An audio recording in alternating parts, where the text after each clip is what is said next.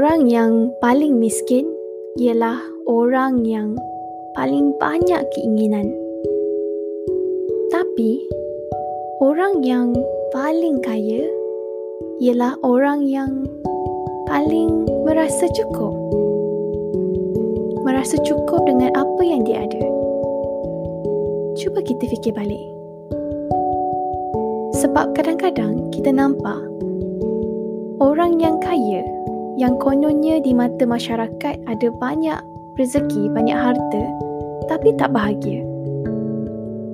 Tapi ada setengah orang yang nampak kekurangan dari segi kesihatan ataupun dari segi harta tapi penuh dengan emosi-emosi yang positif sentiasa rasa bahagia dengan diri sendiri.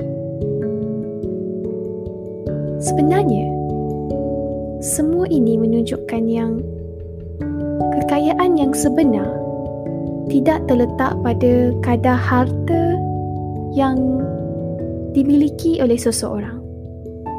Tetapi kekayaan yang sebenar terletak pada ketenangan hati kita. Kekayaan yang sebenar terletak pada status emosi kita. Setuju tak?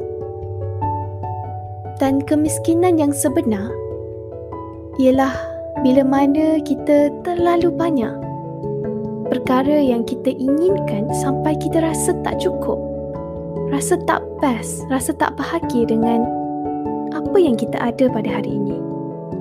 Sampai kita rasa macam sebab tak kena mencari sesuatu yang tak pasti. Dan sebenarnya keinginan-keinginan ini, apa yang kita nak ini, sebenarnya bersifat keduniaan yang sebenarnya langsung tidak mendatangkan kebahagiaan pada kita. Walaupun kita rasa macam benda itu sebenarnya membuatkan kita rasa happy, tapi sebenarnya tidak. Ini hanyalah perhiasan-perhiasan dunia yang kita nak yang lahir daripada hawa nafsu kita sendiri. Dan inilah orang-orang yang miskin. Miskin yang sebenar-benarnya. Bila kita terlalu banyak keinginan. Jadi hari ini, apa kata kita audit untuk lihat balik di mana kita berada hari ini? Apa yang kita inginkan? Adakah apa yang kita inginkan bersifat dunia atau bersifat akhirat yang akan kekal selama-lamanya?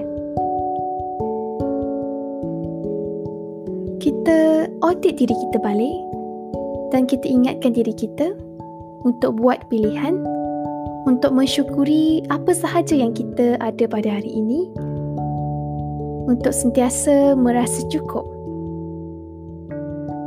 dan insya Allah kita buat perubahan ini kita akan perasan hidup kita akan jadi lagi tenang.